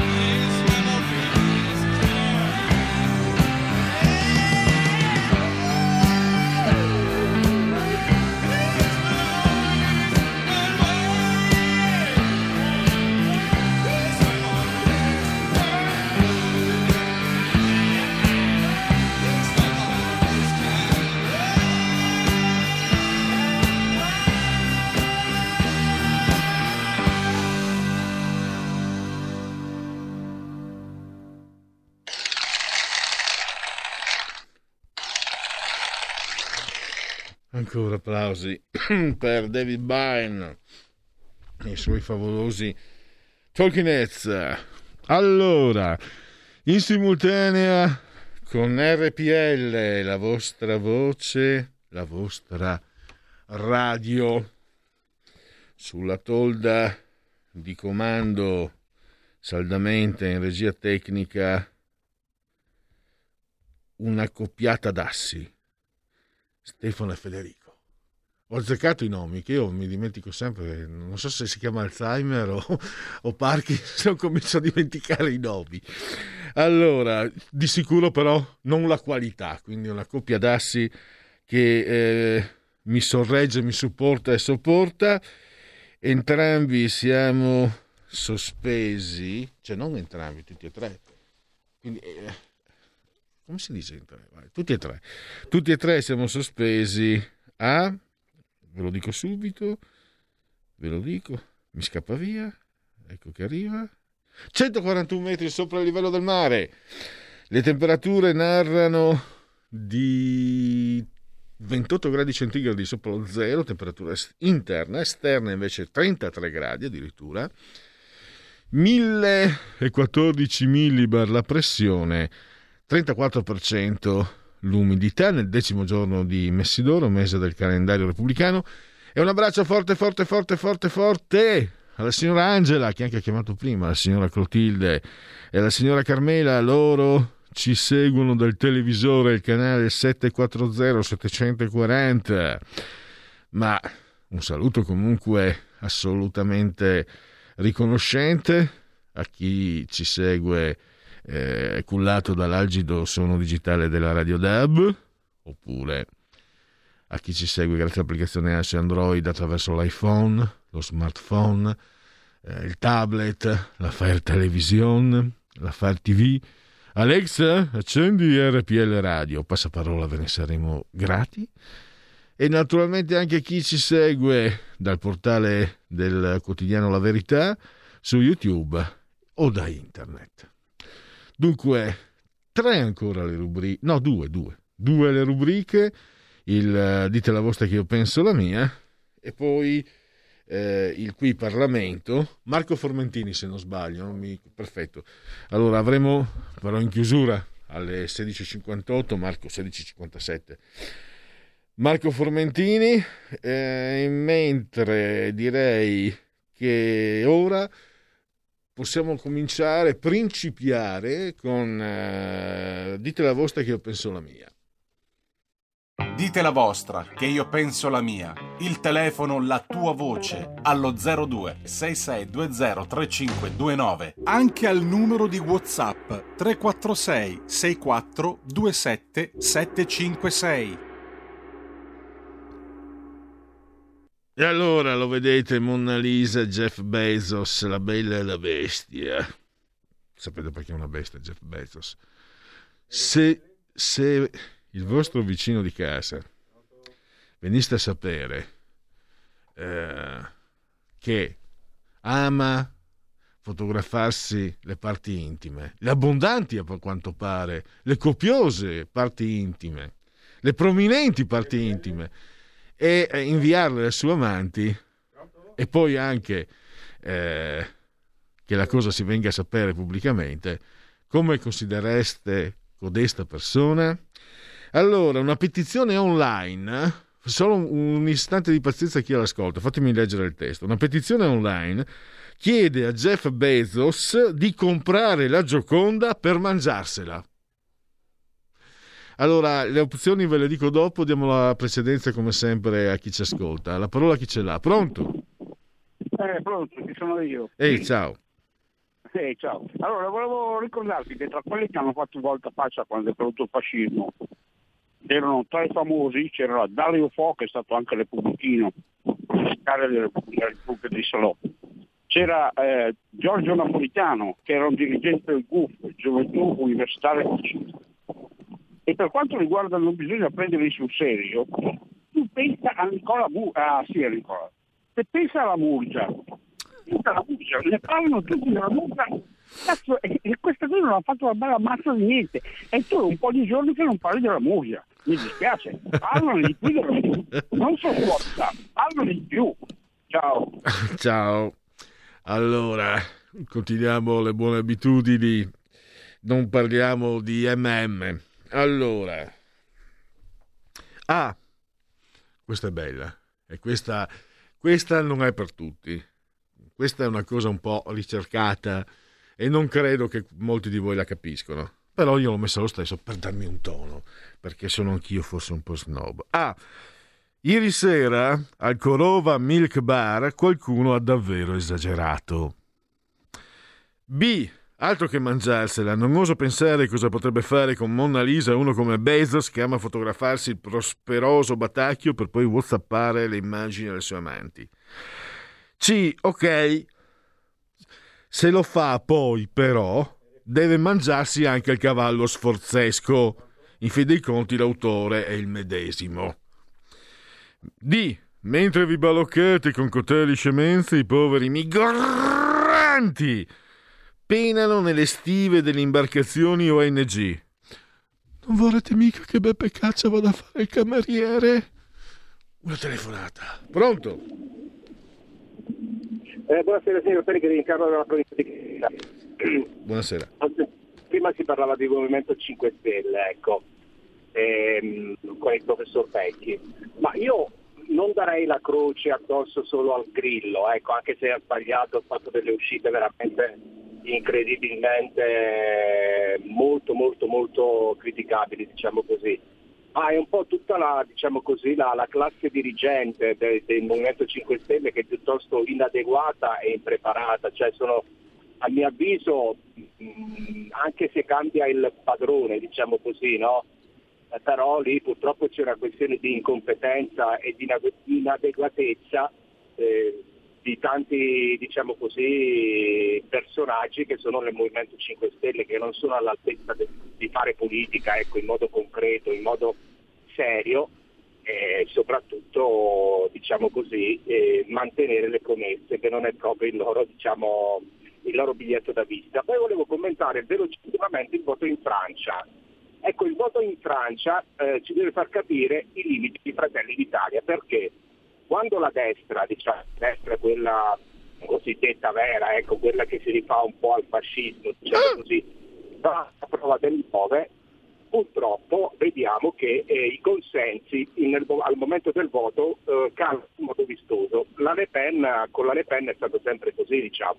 Poi vabbè c'è il discorso dell'astensionismo e tutto il resto, però penso che anche in Italia, quando ci sarà la prova del 9, speriamo per il prima possibile, sono convinto che la destra-destra, Meloni, probabilmente ne uscirà con le ossa rotte. Ecco, questo è il mio commento della giornata. Grazie.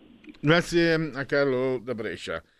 Eh, oh, aggiungo per- perché era una domanda che non ho fatto in tempo a porgere al professor Becchi, ma non era neanche una domanda, perché tutto sommato è una domanda retorica.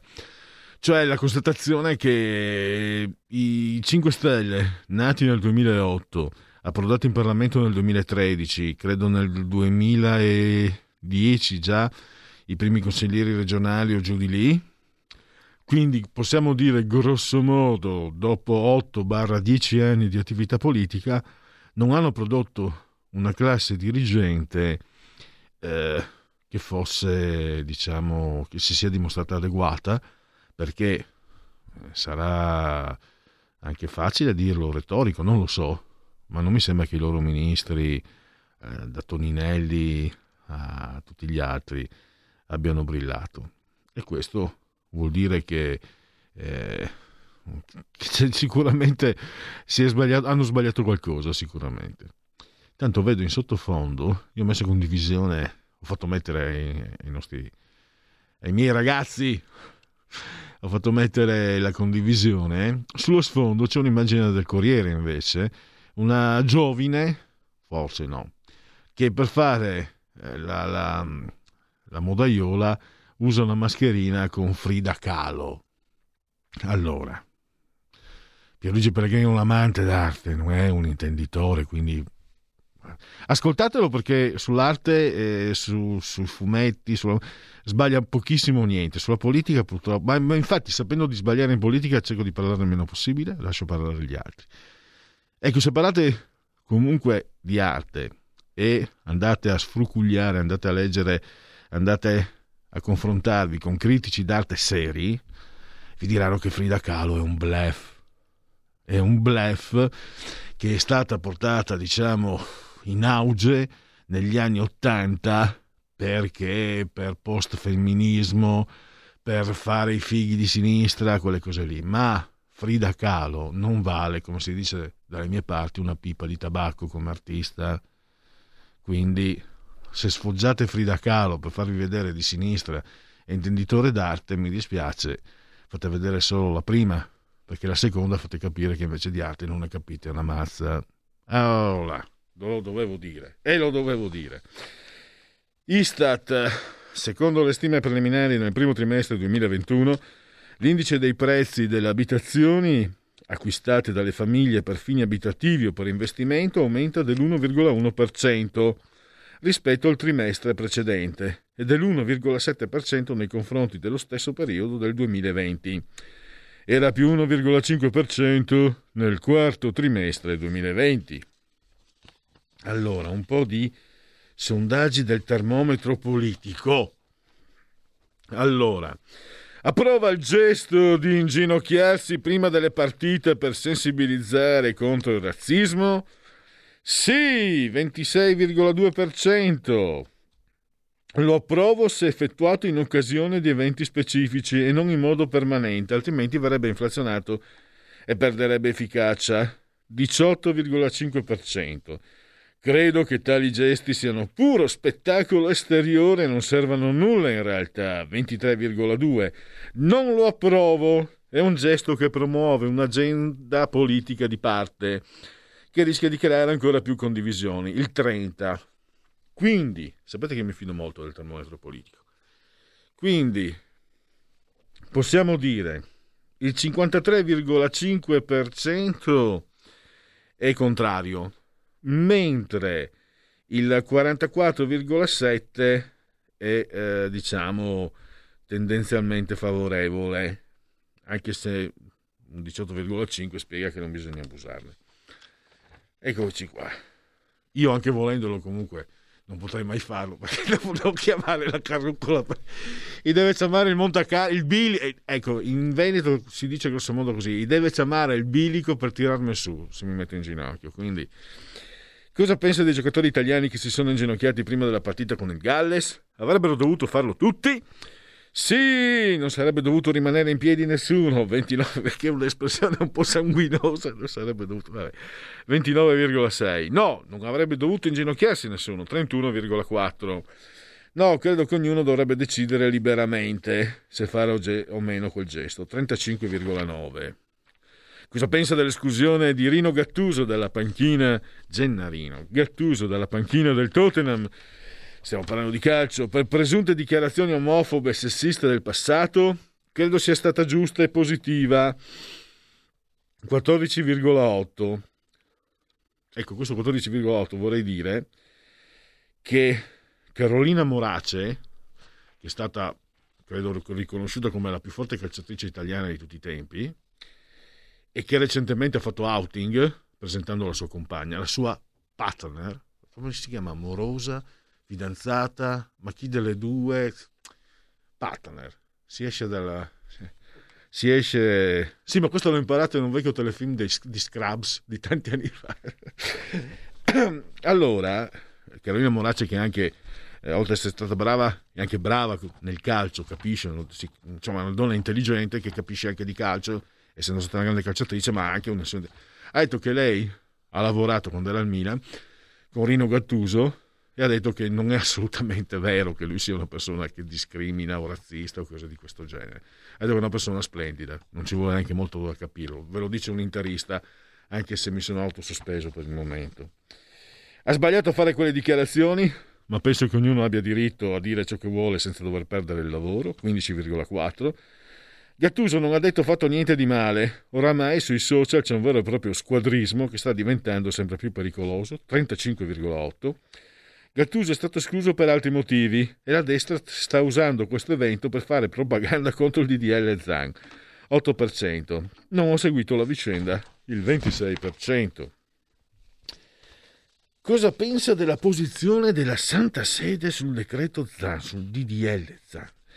Credo che abbia ragione, 32,2. Pentiti! Sodomita! Sono. Io sto scherzando, sto prendendo per il culo un certo oscurantismo della Chiesa, sia chiaro. Sono contro il DDL Zan, ma la Chiesa non dovrebbe intromettersi nel dibattito del Parlamento, 17%. Non sono d'accordo con la posizione del Vaticano, ma ha diritto a intervenire, 10,4%. Il Vaticano ha sbagliato nel merito, nel metodo, non condivido né le sue posizioni né il suo interventismo, 36,8%. Respira fiducia Mario Draghi, Premier? Allora, qui abbiamo 58,6%, molto abbastanza fiducia. Più, più Travaglio ne parla male e più Draghi ha, più, ha consenso, qualcosa dovrebbe suggerire.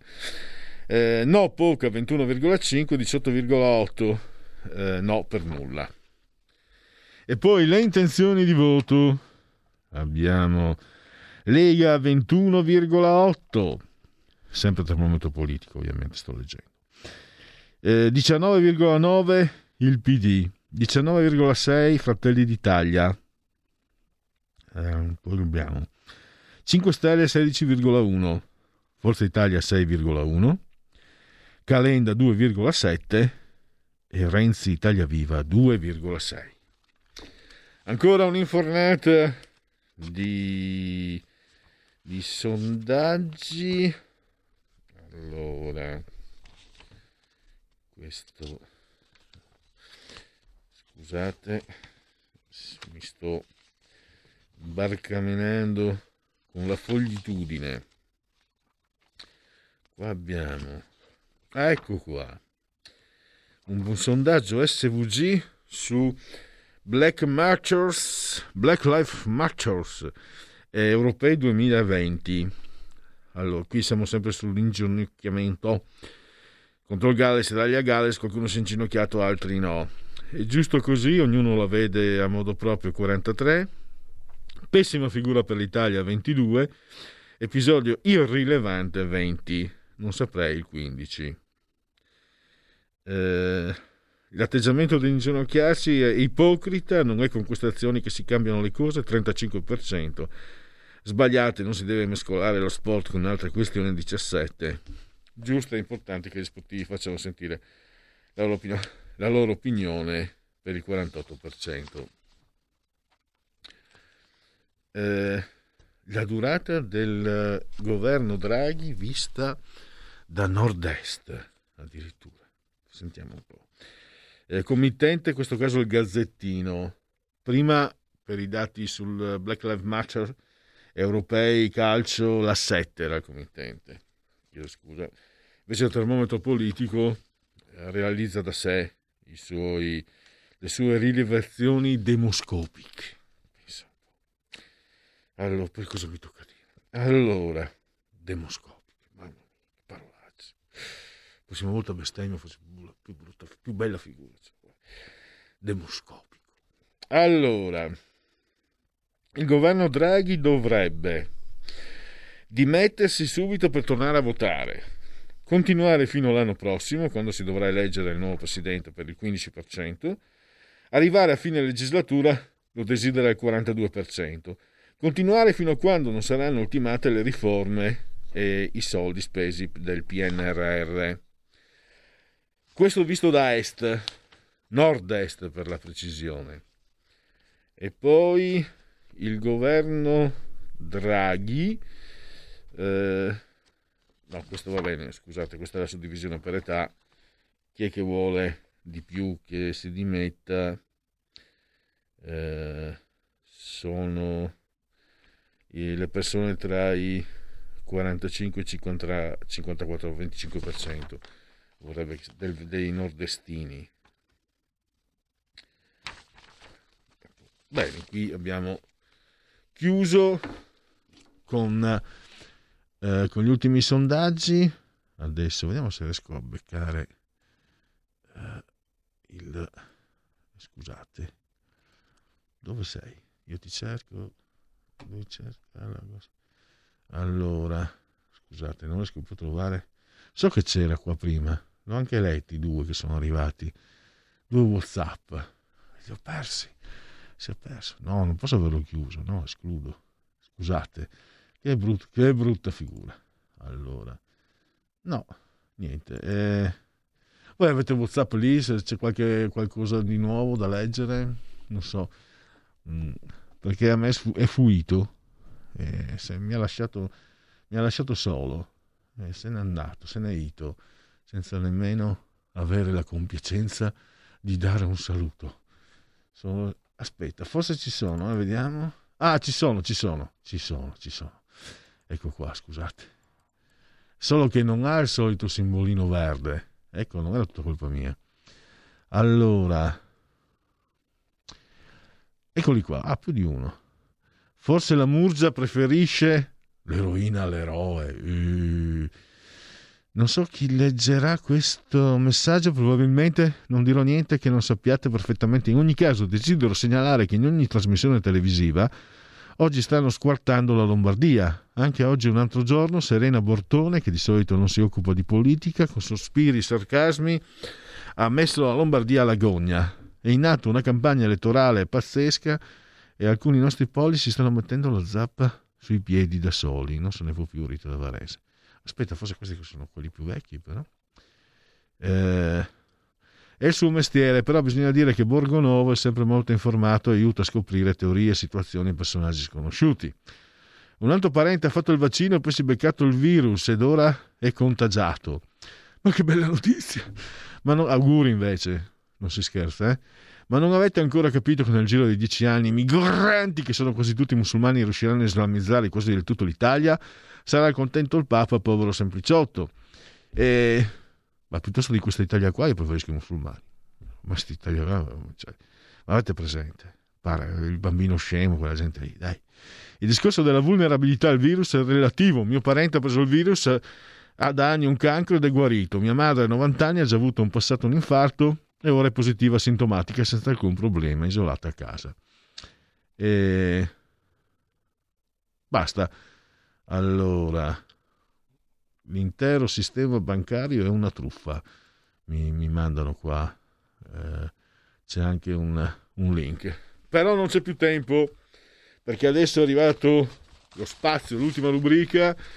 Eh, qui Parlamento, Marco Formentini, io ringrazio Federico e Stefano saldamente assisi sulla tolla di comando in regia tecnica. Ringrazio soprattutto voi per aver scelto anche oggi RPL, la vostra voce, la, ve- la vostra radio. Alle 17.30 ho visto che è già là, è già là il Marco che vi aspetta, però prima credo ci sia giustizia fatta con ehm, Marelli, con Alessandro Marelli. Buon proseguimento. Qui Parlamento. Grazie Presidente, volevo unirmi anch'io ai colleghi che mi hanno preceduto perché quanto sta succedendo ad Hong Kong riguarda profondamente anche noi.